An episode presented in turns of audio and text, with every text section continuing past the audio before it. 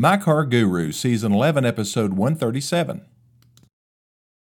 Hey, folks, welcome to another edition of My Car Guru. Today, I'm going to tell you a little story about a very interesting car. And I first encountered this car when I was 14 years old. Yeah, we had moved here from West Virginia to Greeneville, Tennessee. We lived in St. Albans, West Virginia. My dad worked for Chevrolet Motor Division, and he decided to buy a car dealership in Greeneville, Tennessee, so he became a Chevy dealer. And when we moved to Greeneville, we were starting fresh as far as the kids were concerned. My brother and I, I started the 10th grade and he started the 11th grade at Greeneville High School. And we quickly made friends. He probably more quickly than I did. I was a little, can you believe I was shy? Somewhat back then.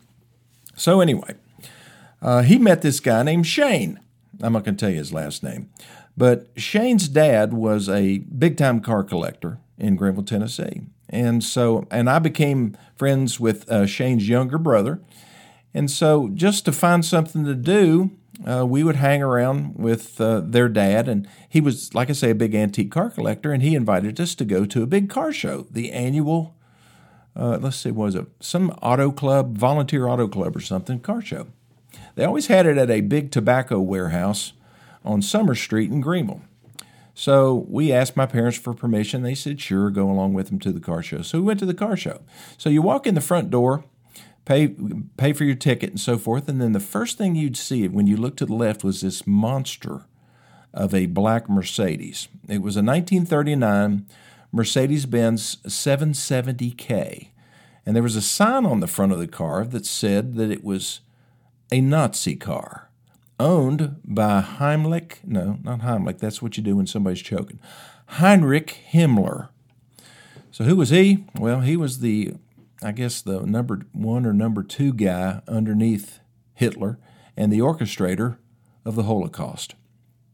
So back then, that really didn't have that big of an impact on me. I mean, I knew about World War II and Hitler and all that stuff, but I just, you know, today that would really bother me to look at that car. But, you know, that was then. And so not only did I look at the car, I sat in the car, got in the back seat where supposedly Himmler sat. So, you know, we saw the whole car show and went on our way. Well, a few days ago, I was on my computer and I was doing a little bit of research on Greeneville, Tennessee. I was was looking on Facebook and I saw somebody posted some old pictures of Main Street, and so I was uh, I googled uh, old car dealership photos. I just wanted to see if they had any photos of you know some of the old dealerships that were in Greeneville that I knew about and the ones that I you know that was basically before us. And up comes this picture of this Mercedes, and I said, I remember that car. Well, that car turned out to not be Heinrich Himmler's car, it was actually Hitler's car. Uh, the car was acquired by a guy named Tom Austin. He owned a company in Greeneville, Tennessee called the Austin Tobacco Company. Well, he was the founder of it. And uh, they were actually the third largest employer in Greeneville, Tennessee when we moved to Greeneville. Uh, let's see, Magnavox was number one. They had about 5,000 employees. And then Pet Milk Company, big milk company here in Greeneville. Of course, Greeneville used to be the number one dairy producer in, or Greene County did, the number one dairy producing county in the state of Tennessee. I'm sure it's not anymore. But, uh, and then you had the Austin Tobacco Company. And it was a big company because at one time, uh, Greeneville or Greene County, Tennessee, was the number two producer of burley tobacco in uh, the nation. I think there was a, a county over in North Carolina that was slightly ahead of it. But they had a huge tobacco market here, and the Austin Company dominated the market. And they had all these tobacco warehouses all over the place, and they used this one tobacco warehouse to have this annual car show, where I saw what I thought was Heinrich Himmler's car. Turned out to be Adolf Hitler's car. So, how did this car make it from war torn Europe to the VFW, which was where it was stored in Greeneville, Tennessee. Well, I'll tell you the rest of the story here in just a minute.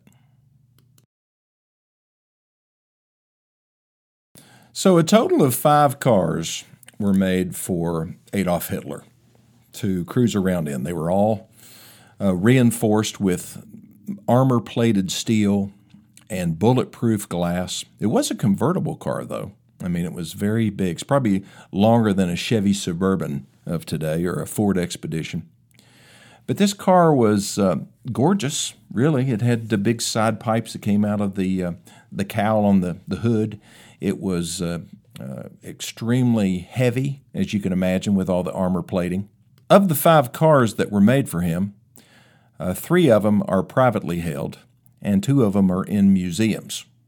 This car was purchased by Mr. Tom Austin, Tom Austin Sr., I should say, at the uh, whopping price of $1,800 worth of tobacco from a guy in, in Europe that uh, had possession of the car and actually wanted uh, a big supply of tobacco. And $1,800 worth of tobacco was a lot back in 1946 when this car was acquired. So it was brought back to the United States by Mr. Austin. It was put in storage, and then finally he decided the car needed to be seen, so they put it at the VFW here in Greeneville, Tennessee. The car was actually running at that time and was used in parades up and down Main Street. Can you imagine?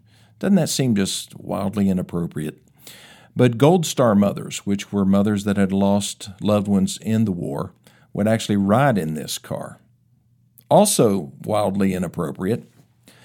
But that's what they did. And the car stayed here for about three decades until a local car club, well, several members of the local car club said, you know, we need to, we really need to investigate this car, find out what the real deal is. Is it legit? And what's it worth? I mean, it needs to be sold to somebody so that we can raise money for you know local projects like the VFW or whatever. So they ended up selling the car to an individual for fifty thousand dollars pretty big money because they everybody knew now that it was actually one of Hitler's cars. That Benito Mussolini had even ridden in this car in parade. There are pictures online of them riding in this very car. Uh, with the same license number, with the same license number attached to the same VIN number. They know it was Hitler's car. Now, if you fast forward to January 16th of 2018, there's an article online, Yahoo Finance, that talks about this particular car and the fact that it was getting ready to go up for auction. Well, it did. It actually ended up uh, going through the auction. It did not sell. Guess what the bid was for the car? The final bid was $7 million for this particular car, but they no sold the car because the sellers obviously felt like it was worth more. You know, when this car was built, it was built under the direction of the chauffeur of Adolf Hitler. His name was Erich Kempka, and he asked Mercedes engineers to make sure that it had maximum protection for Adolf. Seems weird that they would uh, let him ride around in a convertible car, but they did end up putting a lot of security measures in it, like 30 millimeter bullet resistant glass. I remember looking at that glass and just marveling how thick it was. Uh, it had a lot of armor plating, as you can imagine, both the sides and underneath the car, and also a, a rear panel that could be popped up at the last minute or the last second to uh, protect from somebody attacking from the rear. I guess uh, Adolf wasn't real secure because of the numerous attempts that uh, were made on his life as he was running that country into to the ground and killing everybody.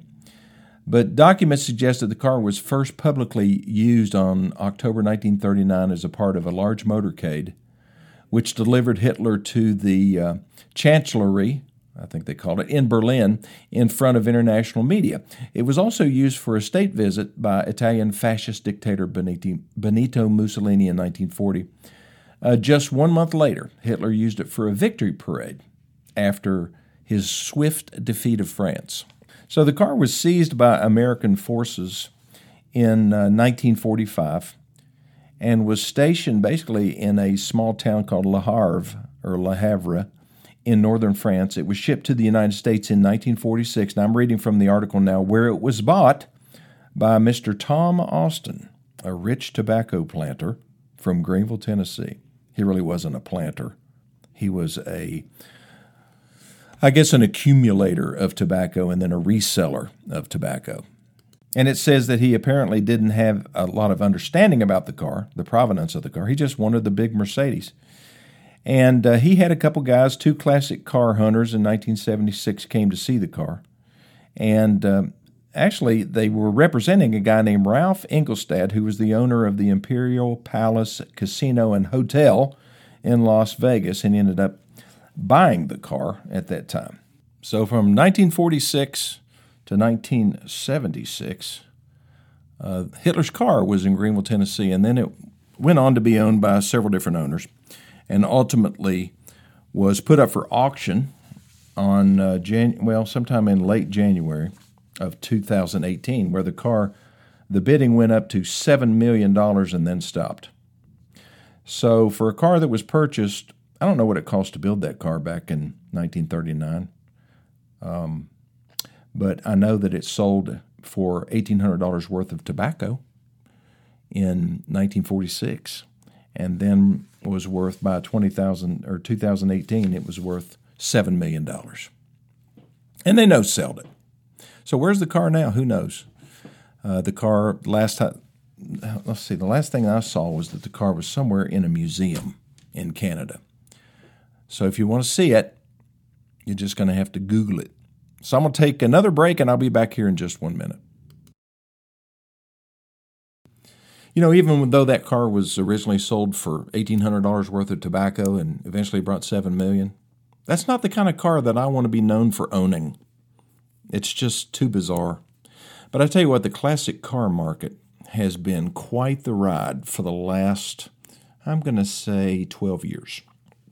Because in 2011, no, see, 2012, I purchased my first Ford Bronco. I was sitting at the house looking at a uh, a car magazine, and it just popped into my head. You know, I'd like to have one of those old Broncos. I'm a Ford dealer, and I think it would be a cool thing to have. I didn't like them back when I was a Chevy guy. Back in the, of course, I really wasn't that that much aware of them because they came out in 1966, and they stopped building them in 1977. But at this point in my life, I decided that would be a cool thing to have. So I started looking on Craigslist. Remember what Craigslist is or was? Maybe it's still around. I don't use Craigslist at all now. But back then I did, and I just did a search for vintage Bronco, and a bunch of them came up. And I looked through a bunch of them and I said, you know, here's one that's interesting. It says 1974 Ford Bronco, 16,000 miles, $20,000. I said, 16,000 miles? That can't be right. Well, I had a phone number. So I called the phone number, and the guy answered the phone, and he said, "Yeah, I've got a Bronco," and and it was legit. He said, sixteen thousand miles. I said, "How did this happen?" He said, "Well, my brother lives in Arkansas, and he lived beside this farmer, and this farmer had this Bronco, and he and his wife would rarely use it. They kept it in a, a barn that had a concrete floor, and they would get that thing out and they'd drive it to to town, which was about five miles away, get groceries, drive back. Well, the farmer passed away, and then his wife passed away, and then the estate had control of the vehicle, and he approached them after a certain amount of time, and they said, Sure, we need to sell everything, tractors and all. So he bought the Bronco from them. Well, he thought he was going to mess with it and play with it, but it didn't work out, so he ended up selling it to his brother in Georgia, which is the person that had listed the vehicle in, on Craigslist.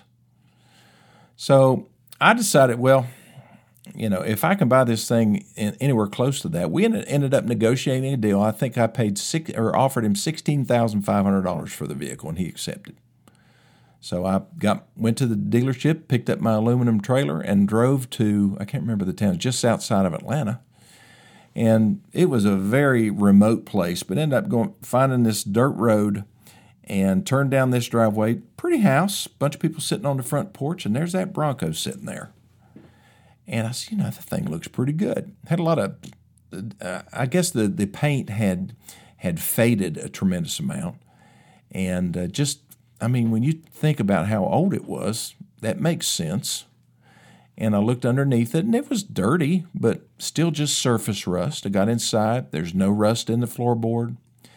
And I hadn't asked him, but I didn't realize the thing had the Explorer package on it. Yeah, they had a, a package that actually was called the Explorer package, and it had the coolest looking 1970s plaid seats in it. It had a floor mat, automatic transmission. Had no idea the vehicle had automatic power steering. I mean, just in amazing condition. And so I was tickled to death. Loaded up on the trailer, brought it home. Paid sixteen thousand five hundred dollars for it. Do you know what that vehicle would be worth today? Well, I can tell you, it would be worth somewhere between eighty and ninety thousand. That's what those things are bringing. How many 401ks go up that much in let's see, I had I bought it. Well, I had it for about eight years before I sold it. I didn't sell it for eighty thousand. I sold it to my next door neighbor. I didn't get near that. So, but I did end up uh, painting the vehicle for him, which I hated. I, I, I felt like we needed to leave it like it was, but no, he wanted it painted, so we painted it. And he kept that thing for about two years and said, "Hey, Lennie, you want to buy the Bronco back?" And I said, "I sure do." So I brought it back or bought it back, and I cleaned up a few more things that, that needed to be done, and then I put it on on the internet. I think I put it on. I didn't put it on Craigslist. I think I put it on eBay. And so this guy who is an executive for Chick Fil A ended up buying the thing from me, and I sold it for quite a bit more than I paid my neighbor for it. That's the way this thing works. I mean, you you try to buy them low and sell them high. So especially on vintage cars. I bought my 1970 Bronco the same way. It had basically been purchased in, uh, let's see, Montana by a guy who was an amateur gemologist. This was his second Bronco. So he must have bought one of the early ones, like in, like right after they came out. This was a 1970 model. Only had 37,000 miles on it. Well, he passed away. His grandson got the vehicle, drove it from Montana to Florida, and then decided that it wasn't going to work for him, so he put it on eBay, and I found it on eBay and bought it for seventeen thousand dollars. Now it's not worth quite as much as that uh, that Explorer Package 1974 model, but it's still probably I wouldn't take any less than 70 for it. Can you imagine? Old cars can be really good investments, or they can be awful you know, Broncos and Mustangs and Camaros and Chevelles, um, you know, any kind of muscle cars from the 60s and 70s, as long as they have two doors on them and a manual transmission, they're worth a lot of money. Some automatics are. You know, Corvettes are always going to go up. Uh, C2 Corvettes, like the ones that were built from 63 to 67, those are skyrocketing, especially the uh, 63 split window Corvette. You know, that car had a little, had a pretty big size or pretty large rear window, and it had a bar that went down the middle of the window. And people really didn't like it. Chevrolet changed it in 64. They said, We're getting rid of that bar. Well, those are the ones that everybody wants 63 split window. So who, who knows? Those cars, probably two years ago, three years ago, were bringing $50,000, $60,000. Now they're in the mid 100s. How do you predict something like that? I mean, you just really can't. Um, but I it's a generational thing. You know, the things that are really getting hot right now are cars that were popular with the uh, uh, Generation X. You know, people that are in their 40s and 50s now are really uh, buying cars that, that they really like, like Toyota Supras and, and Nissan Z cars and stuff like that.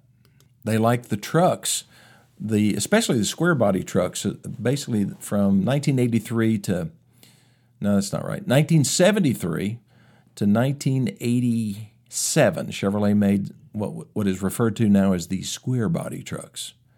I got so sick of those trucks as a Chevrolet dealer, I just kept wanting them to change them. They really didn't drive that good. Uh, they weren't real roomy. There was no extended cab or crew cab. It was just a regular cab truck, but my goodness, those things are going up in value every month.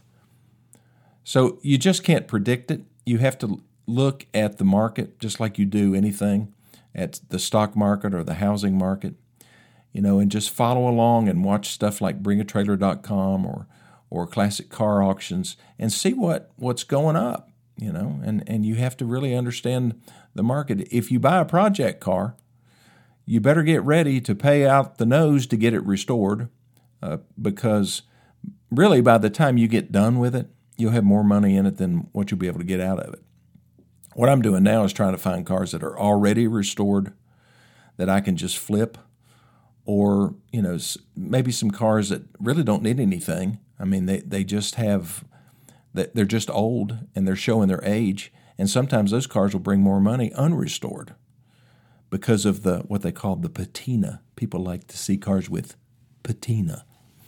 So we always want to try to please people with what they want, right? If I can help you with a decision on an old car, whether it's something that you have in your basement, something that somebody's trying to sell you or you're thinking about buying, feel free to call me. I do have a lot of experience at this. I even sat in Hitler's car. Call me 423 552 2020 or email me at lennylawson2020 at gmail.com. Well, I hope you enjoyed the journey. I will see you next time on My Car Guru.